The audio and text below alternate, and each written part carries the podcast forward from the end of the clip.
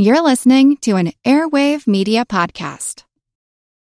This episode is brought to you by Shopify. Whether you're selling a little or a lot, Shopify helps you do your thing, however you cha-ching. From the launch your online shop stage, all the way to the we just hit a million orders stage. No matter what stage you're in, Shopify's there to help you grow. Sign up for a $1 per month trial period at shopify.com slash special offer, all lowercase. That's shopify.com slash special offer. October 7th, 1964, and aides of the President of the United States are working late to please the boss, especially one aide, Walter Jenkins, a Texas farm boy who had now been a Washington fixture for 30 years. Lyndon Johnson's doer, go to man, fix it man, carry the secrets, sometimes bring money from point A to point B, everything Lyndon needed done. They just say they can't find them in Houston, can't find them in Dallas. They're just not getting them on. So tell him to talk to each one of these states, see how, what special arrangements they're going to do to get them on. All right. Bob McKinney, I caught him at the opening of St. John's College, Mexico. He said he just got back. And people in Washington loved him. His presence at the White House near midnight would surprise no one. It was said that from a small office the size of a closet, Walter Jenkins ran the government. He works this night, October 7th, like any other night, with a quick break to attend a dinner, and in the wee hours, he goes home. It was not until a week later when the newspapers would call checking on a story and they start first with the First Lady's press secretary to ask nicely about Jenkins. Is Walter all right? Did he have any kind of breakdown around October 7th? When the First Lady's press secretary asks Walter about it, he says he'll get back to her. But he doesn't. He goes straight to Abe Fortas, White House lawyer, and he'll not return to the White House again you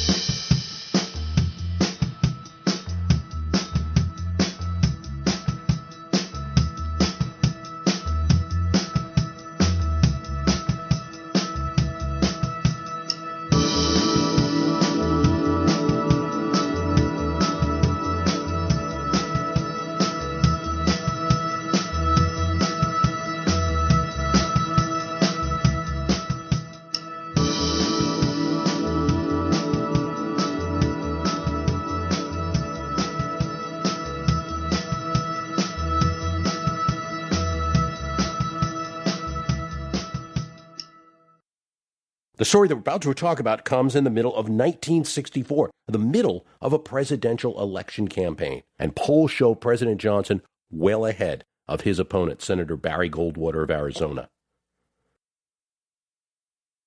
It's not so much LBJ winning as Goldwater losing.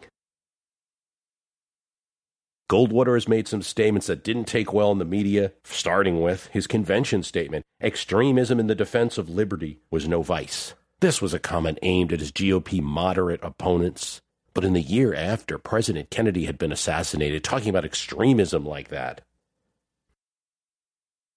he talked about how he'd like to cut off the East Coast and let it float away, that he'd consider letting generals use nuclear weapons in Vietnam. And although he condemned racism and once was a member of the NAACP in Arizona, he disapproved of the Civil Rights Bill and felt it would poison relations between people. He acknowledged himself. By the time his nominating convention opened, Goldwater had been branded a fascist, a racist, a trigger happy warmonger, a nuclear madman, and the candidate who couldn't win. I want American kids to grow up as Americans, and they will if we have the guts to make our intentions clear.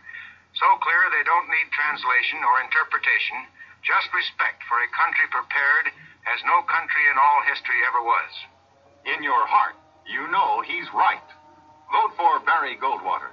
It didn't help that he had recently said that he'd like to lob a bomb in the men's room of the Kremlin.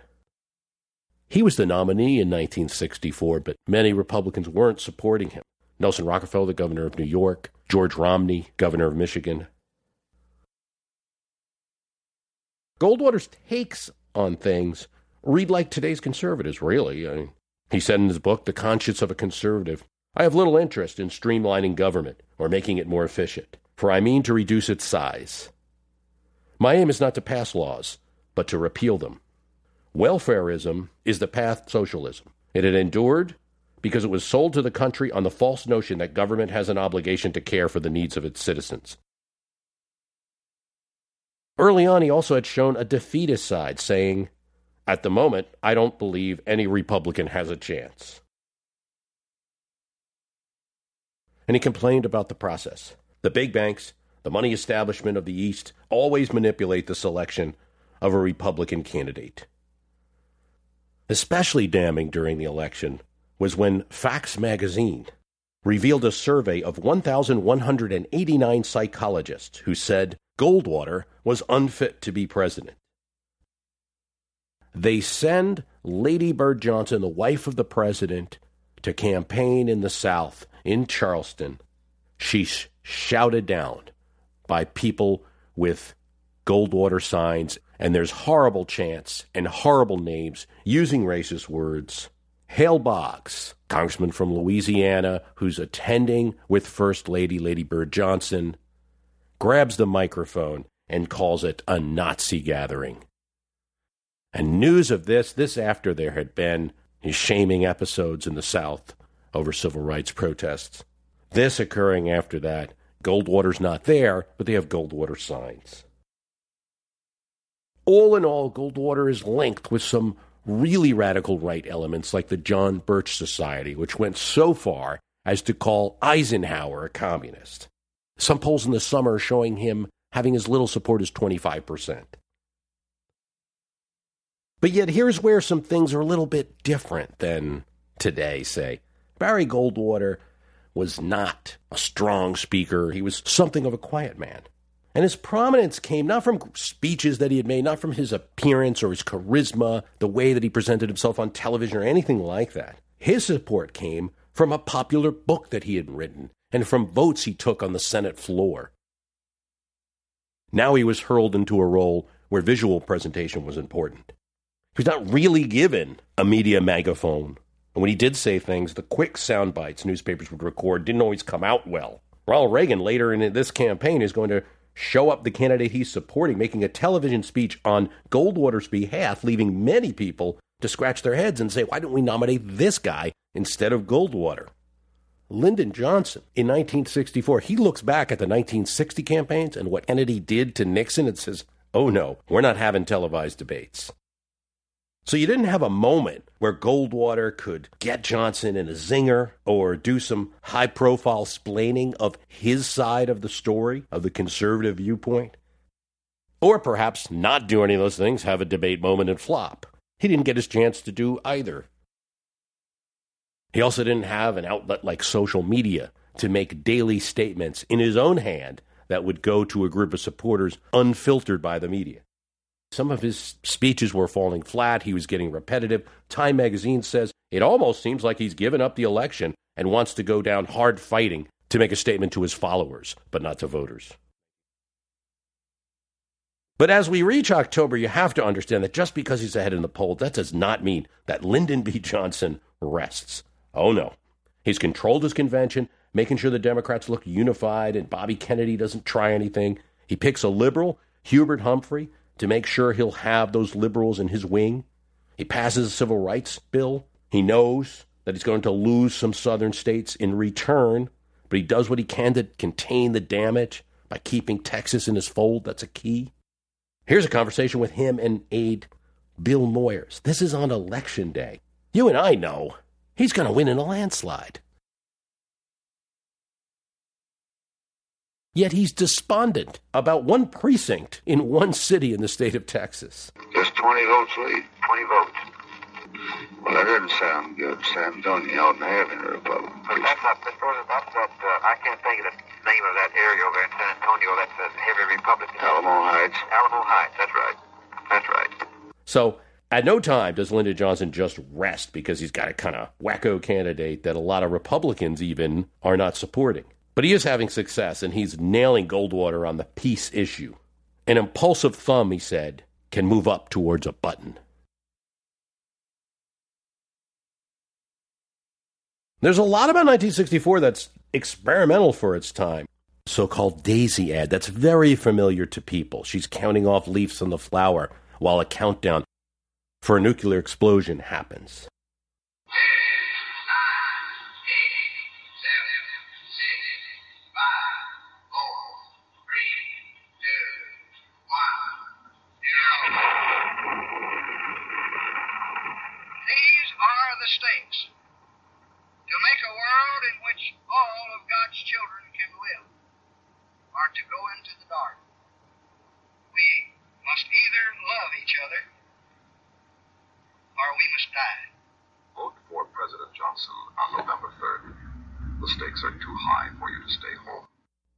You know about this one. But there are others. Barry Goldwater tries this one with a schoolteacher and students doing the Pledge of Allegiance while Nikita Khrushchev is squaring off. Hand over your heart. Ready? Begin. I pledge allegiance to the flag of the United States of America. Оглядывайтесь, мы вас не добили под Сталинградом, на Украине, в Беларуси. Republic for which it stands, one nation under God, indivisible. Против нас и будете опять готовить нападение, мы так ухнем. and justice for all. to kind of scare people about how dangerous the threat is under Democratic rule. LBJ also has an ice cream ad just bringing out the nuclear issue that there's a girl eating ice cream and she could be eating all these chemicals, but since there's a nuclear test ban treaty that President Kennedy got you and Lyndon Johnson's going to support, you don't have to worry about the girl eating ice cream unless you vote for Goldwater. That's what it's hinting. With all of this warmonger talk against Barry Goldwater, he tries to bring out his big gun, former President Eisenhower, who clears Barry of being a warmonger for voters. Barry Goldwater speaking with General Dwight D. Eisenhower at Gettysburg. We keep getting back to the subject of war and peace. And in this campaign that uh, Congressman Bill Miller and I are engaged in for the presidency and the vice presidency, because we constantly stress the need uh, for a strong America, uh, our opponents are referring to us as warmongers. And I'd like to, to know what your opinion of that would be. You've known me a long time, and you've known Congressman Miller a long time. Well, Barry, in my mind, this is actual Tommy rot. Now, you've known about war. You've been through one. I'm older than you. I've been in more. But I'll tell you, no man that knows anything about war is going to be reckless about this. Vote for Barry Goldwater. In your heart, you know he's right. Generally, though, Barry's losing this battle of perception, and there are stories well known that Ike and him are not chummy, and so many in the GOP are running away. Senators don't want to appear with Goldwater. In the end, he's going to lose all voters, 61 to 39, one of the biggest landslides ever. But particularly women, 62 to 38. Now, this is important because this is a different time, and women are voting Republican in American elections at this time. In fact, in 1960, the election before this, Nixon won women 51 to 49 while losing the election. So that's a huge drop for Goldwater. But we're getting ahead of ourselves here. LBJ is leading in the summer 65 to 25 Gallup poll over Goldwater. So in the middle of this election that we're talking about, Goldwater on the ropes, October 14th, the United Press Wire has a story. Lyndon Johnson's aide, Walter Jenkins, was caught in a YMCA men's room on the night of October 7th, along with another man, and booked on a, quote, morals charge. Now, the media was using euphemisms for the time. What occurs is Walter Jenkins, after a dinner, had gone into the Y and without even speaking, because this was a place where these sort of activities happened at the time and it was well known, he and another man go into a stall. The man is a Hungarian immigrant, there for the same reason. They go into the stall together. What they don't know is three DC police officers. This is 64, the days before surveillance videos of the like.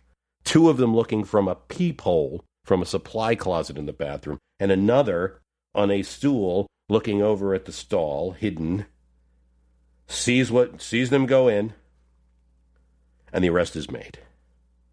I'm Jane Perlez, longtime foreign correspondent and former Beijing bureau chief for the New York Times. I've been a foreign correspondent in lots of places Somalia, Indonesia, Pakistan, but nowhere as important to the world as China. I mean, China is not dropping anti democratic paratroopers into Montana. But of course, we did see things like the weather balloon slash spy balloon riveting the whole country for a week. This is Face Off, an eight part series in which we'll take you behind the scenes to key moments in the tumultuous US China relationship. We'll speak with a diplomat, a spy, a tech reporter, a US admiral, even Yo Yo Ma. Plus, my pal and noted China historian Rana Mitter joins the conversation. We'll look at what's driving the two nations apart and explore whether anything can help bring them back together. Face Off launches April 9th.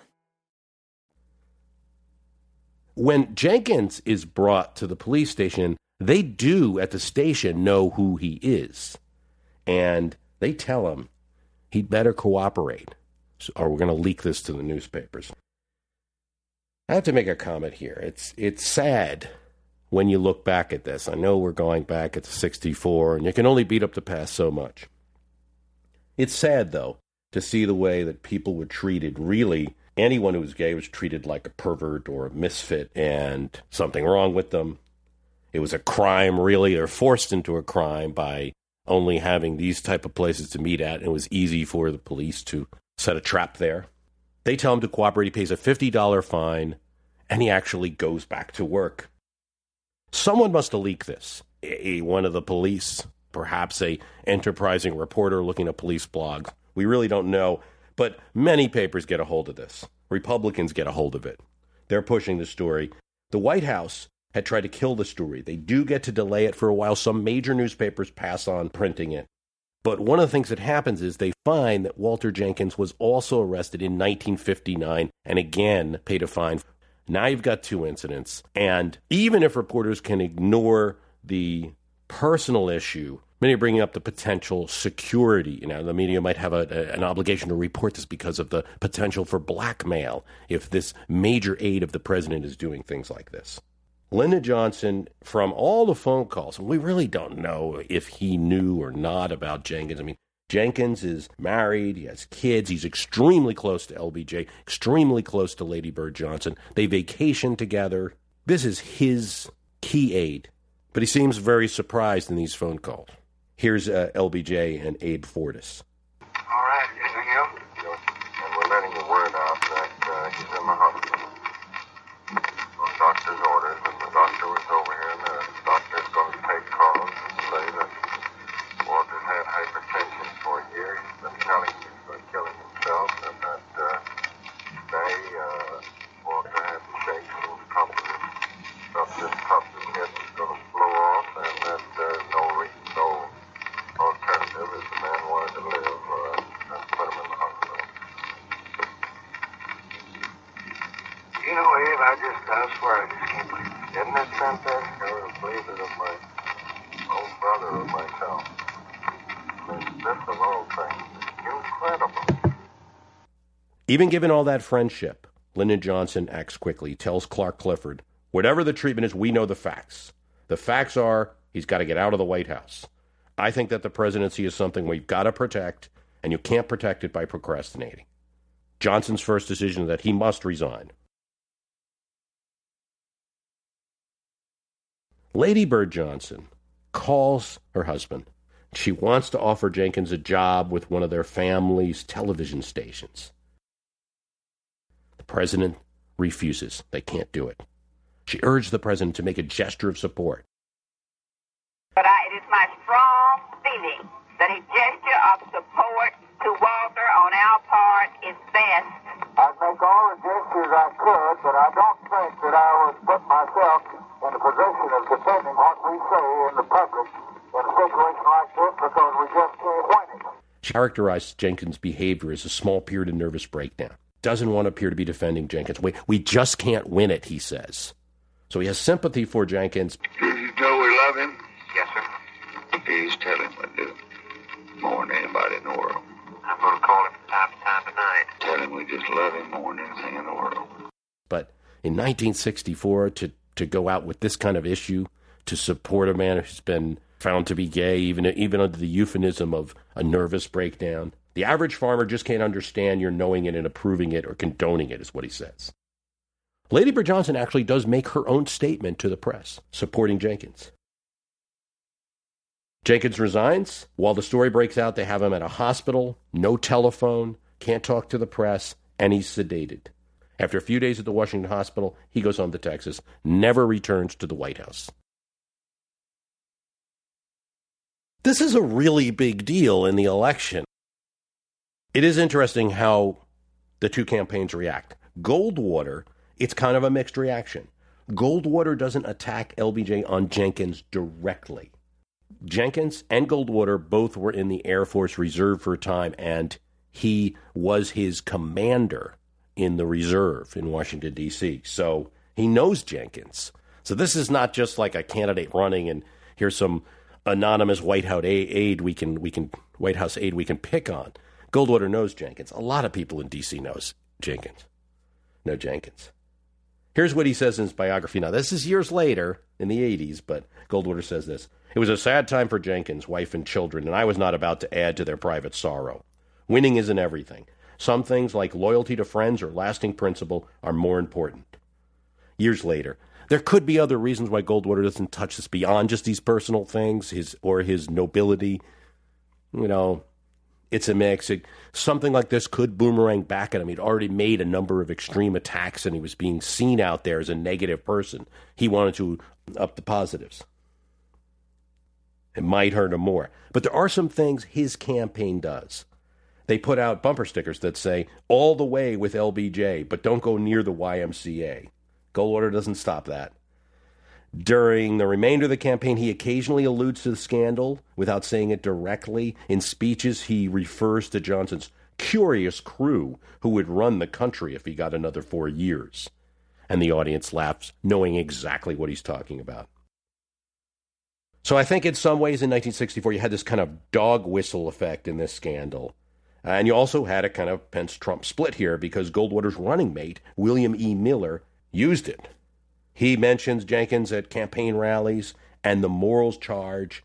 And he also mentions that there had been a previous incident, and this was a great danger to national security, even after an FBI report comes out because LBJ is going to have J. Edgar Hoover look this thing up and down, interview all sorts of friends of Jenkins. There's going to be 500 interviews conducted, go through many hours of questioning with Jenkins himself, and he finds that there hasn't been any leaks, there hasn't been any blackmail as a result of this.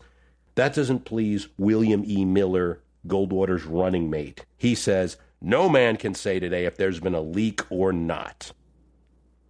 Preston Davey, head of New Yorkers for Goldwater, during a rally introducing Goldwater, says that Walter Jenkins and also uh, an, another issue, busing, on which Goldwater takes a hard stand against the busing of students, are creating a silent vote that professional politicians and the press are missing. And we're going to surprise people in the biggest upset on election day. They get a crowd of 18,000, which surprises a lot of the press, in New York City. There's actually a poll backlash right now, says Davey, because of the Jenkins and busing issues. So while Goldwater personally stayed away from Jenkins, his campaign was using it, sometimes in quiet ways. Want to learn how you can make smarter decisions with your money? Well, I've got the podcast for you. I'm Sean Pyles, and I host NerdWallet's Smart Money Podcast.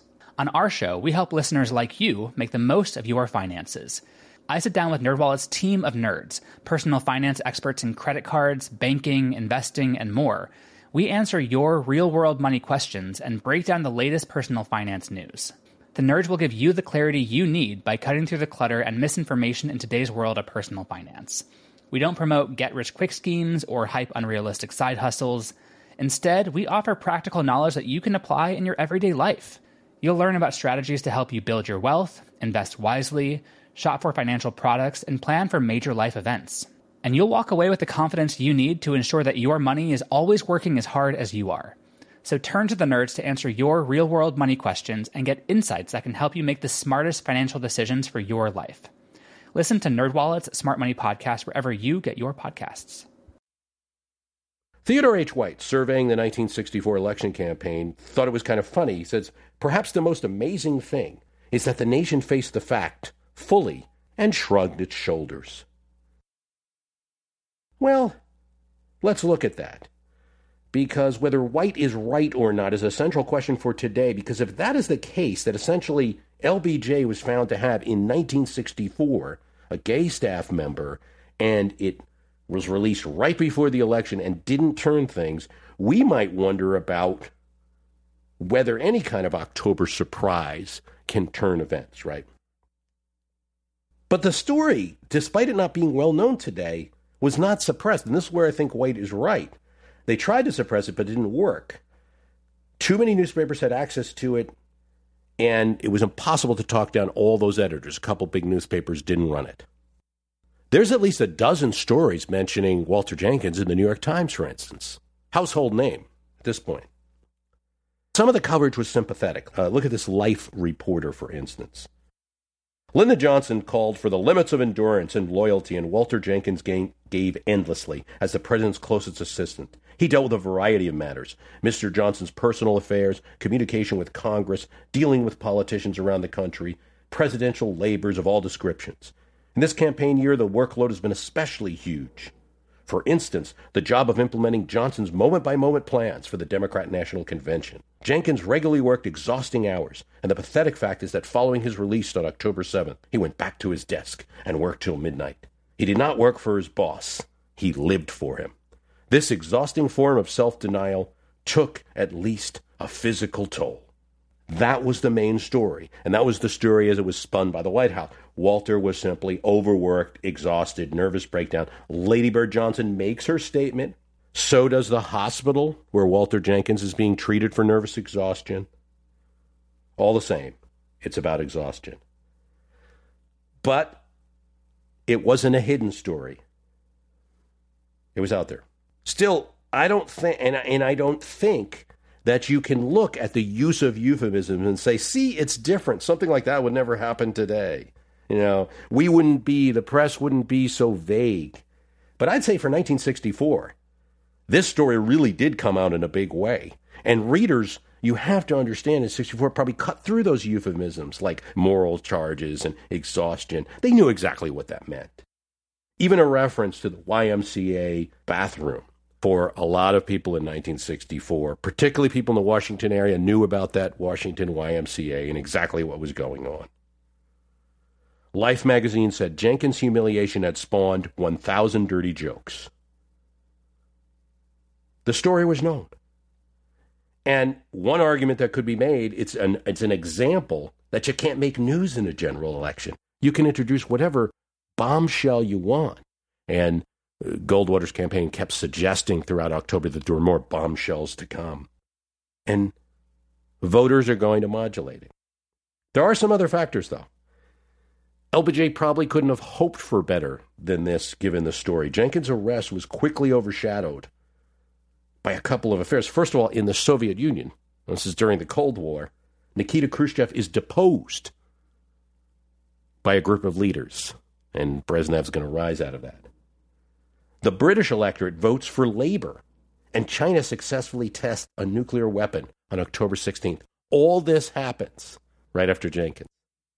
And you could say that LBJ's margins in the polls was something where it was hard to do damage with, and the cause of Goldwater was becoming so defeatist and the split in the GOP ranks that maybe this is a unique case. JFK's assassination the year before, all the sympathy that that generated for the party of Kennedy the Democratic ticket. And while Vietnam was something that Goldwater brought up in this campaign, he said we were drifting, drifting, drifting. Actually, Goldwater was right. There wasn't yet the kind of casualties and the experience of America, in the Vietnam War, to use it as that campaign issue. Didn't have the bite yet. So you could say something about October surprises generally from this, Jenkins, that it might have impacted some, but it didn't turn the tide. There's been other events. 68, LBJ calling a bombing halt in Vietnam three days before the election.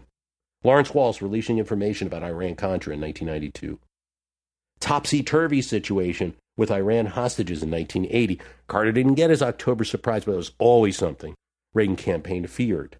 Maybe they didn't need to fear it. George W. Bush's drunk driving incident, released just a few days before the election. All these could have impacted the race. I hear different opinion on on a little bit. Could have had a little bit of impact in the polls. Didn't turn any election. Aside from political ramifications, one more thing to say about the Walter Jenkins story. And when you look at it in context, it's a shame that the way society treated gay people at the time and that there was no other choice for someone like Jenkins than to engage in, in activity that would force him into the criminal arena. It could have even been a damage to the country. You know, a lot of times you'll hear the phrase out there when if you take away rights from one person, you take away rights from all of us. And it sounds kind of sing songy, like, what are they talking about, right? You look at this case in particular. There are many people who said Jenkins was so good that some of LBJ's failures after 1964 in his second term might not have happened with Jenkins by his side. In other words, you didn't get the same LBJ in the next term that you had previously because he didn't have this aide working furiously and well by his side. We'll never know. I want to thank you for listening.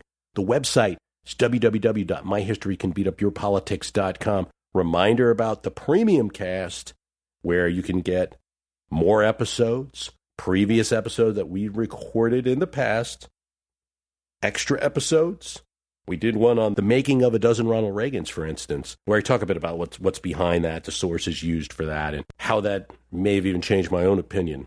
So it can be as low as $2 a month. You support it as much as you can. There's various levels of support, and you do get some goodies if you support the program more. Thanks for listening.